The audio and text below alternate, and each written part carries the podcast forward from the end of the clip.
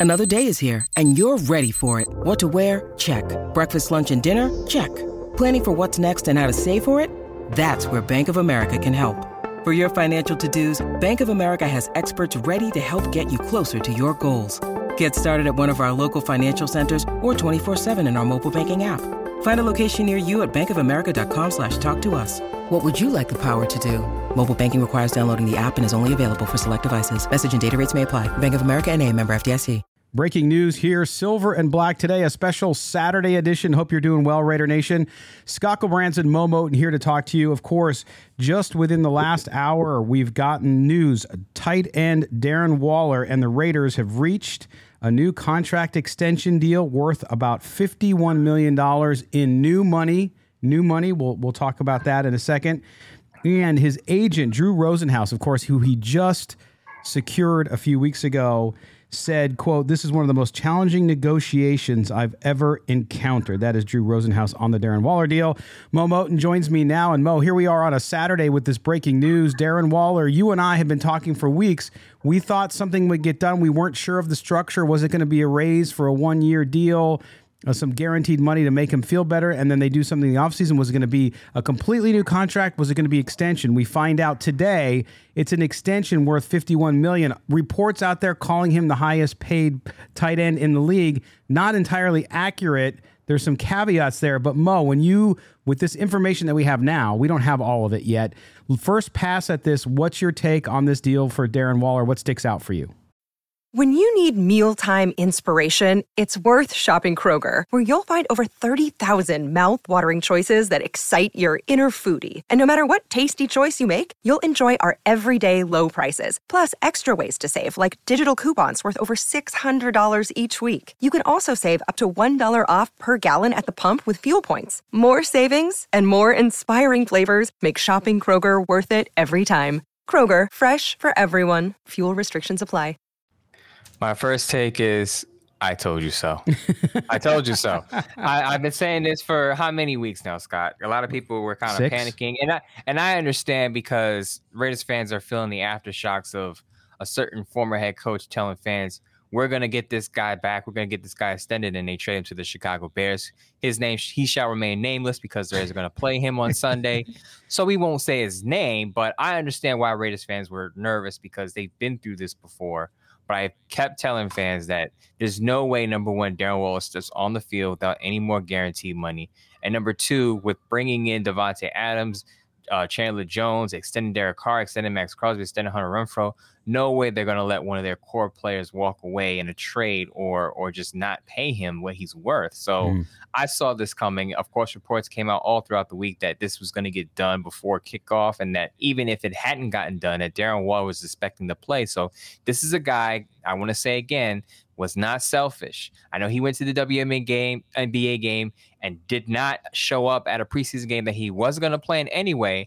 But this is a guy who's continuously said, "I'm here to play football," and his and he spoke with his mouth and he showed it with his actions. Because as I said, he was planning on playing the game even if he didn't get the new deal. But to talk about this new deal, as you just said, 17 million on average on the new contract. Mm-hmm. But overall, remember he had two years left on his deal from the old contract. So through the five year period of his now stay with the Raiders, it's about 13.3, which puts him outside the top five in average money of the total length of his deal from last the last two years and the new three years. And and Mo, yeah, and that's a great explanation and key because I think as this early information comes out, and I would imagine either later tonight, tomorrow before the game, or over the next couple days, we'll get more details on the upfront money, i.e., the bonus, which uh, I know you can use that a lot to, from a salary cap perspective, as we've talked about before, from a team perspective to kind of keep it in check. But um, that's all going to filter out. But Mo, you look at this too and you talked about the Darren Waller WNBA thing and some of the outrage from some fans. Not a huge amount of fans, but there was uh, even folks that listened to our show that were upset about it. And and it goes to show you he was not being selfish with the contract situation. He fired an agent who was probably trying to get him some kind of record breaking deal, and uh, it wasn't probably going anywhere. And Darren Waller, through all he's been in his life for his commitment to the silver and black, he was having none of it. He just wanted to get it done. And I think that the the opportunity to get it done before the football started, before this week one game tomorrow in Los Angeles, this was key for the and it really does. It's not very often in this business Mo that we talk about guys who are somewhat that selfless. And I know you're saying out there, well, he's getting 51 million dollars. That's fine. That's what he's due. That's what he's worth. But it's remarkable for a guy. And if I'm a Raider fan right now, Mo, I'm saying to myself, this is a real OG. This is a guy who wants to be in this uniform for the remainder of his career. And he put up and and said, you know what, I'll I'll take this money. It's great money. Don't get me wrong, but like you said, not in the top five. Right. And, and, like I said, I know you can play with the words a little bit and say he's the highest paid tight end on the again on the new money because his new money on the new deal averaging 17 million would top the list. But again, he already had two years. So he's not even he's not forcing the Raiders to break the bank to keep him around. He just wanted what he was worth at this point because he clearly had outplayed his contract. Now, if we want to spin this forward and say, okay, what does what does this mean for him as far as is he going to be worth that new money once he steps on the field? And I think he will. I know he's been banged up over the last year, ankle, IT band strain. Of course, he had a hamstring injury this summer. Uh, I'm sure some of that was him protecting himself mm-hmm. uh, f- before he gets on the field. So I'm not, I'm not overly concerned. I, I, think relatively, he'll play most of the games, and you'll get the best of Darren Waller. And the Raiders' offense is going to be electric with him, Davante Adams, and Hunter Renfrow. And that's it. Look, I mean, Darren Waller. I, in my column last week, I said you know stock down because we, we had unknowns, and and this contract was one of them. Was it going to get done in time? Because mentally, you know, we saw what happened yesterday with Lamar Jackson on Friday, and and the Ravens not being able to come to a deal, and so you got to worry about Lamar Jackson. As great as a player he is, he's going in with a mindset where you know they didn't take care of him. Now, of course, he gets the the franchise tag, but but still Darren Waller now is completely freed up from a mental standpoint. Physically, we hear that he is healthy, and that's what you want heading into the season. What's remarkable about this, too, Mo, is that you look at what the Raiders have done this offseason. Are you ready for this, right? So you talk about Darren Waller adding on those three years at 51 million. Derek Carr got his three years, really only the one guaranteed, 121 million. Davante Adams, five years, 141 million. Maxx Crosby, four years, 95 mil. Chandler Jones, three years for 51, and Hunter Renfrow two for 32. This Josh McDaniels team, this Dave Ziegler front office, they're getting business done. They're taking care. They have now taken care of all those core guys. And clearly, Mo, they believe in them that they have what they need to make that push towards a championship. There's no other way to explain it, is there? No, and that's something I was going to touch on is that beyond just the offense, just keeping a lot of your core guys together shows that they felt like they had something in place. And mm-hmm. by something, I mean the pieces to a playoff team in place already. Obviously, the Raiders just went to the playoffs last year.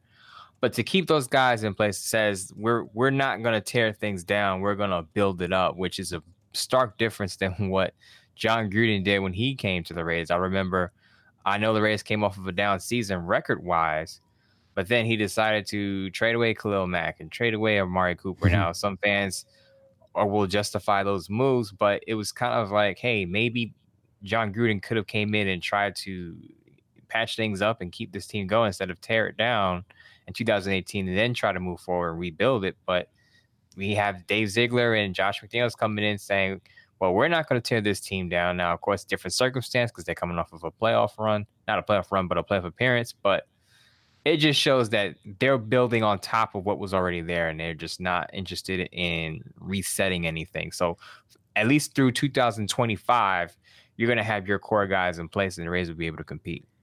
And of course, all of those deals that I just told you with Waller, Carr, Adams, and Renfrow, then you have Crosby Jones. So so you have four guys on the offense, two defensive players they took care of.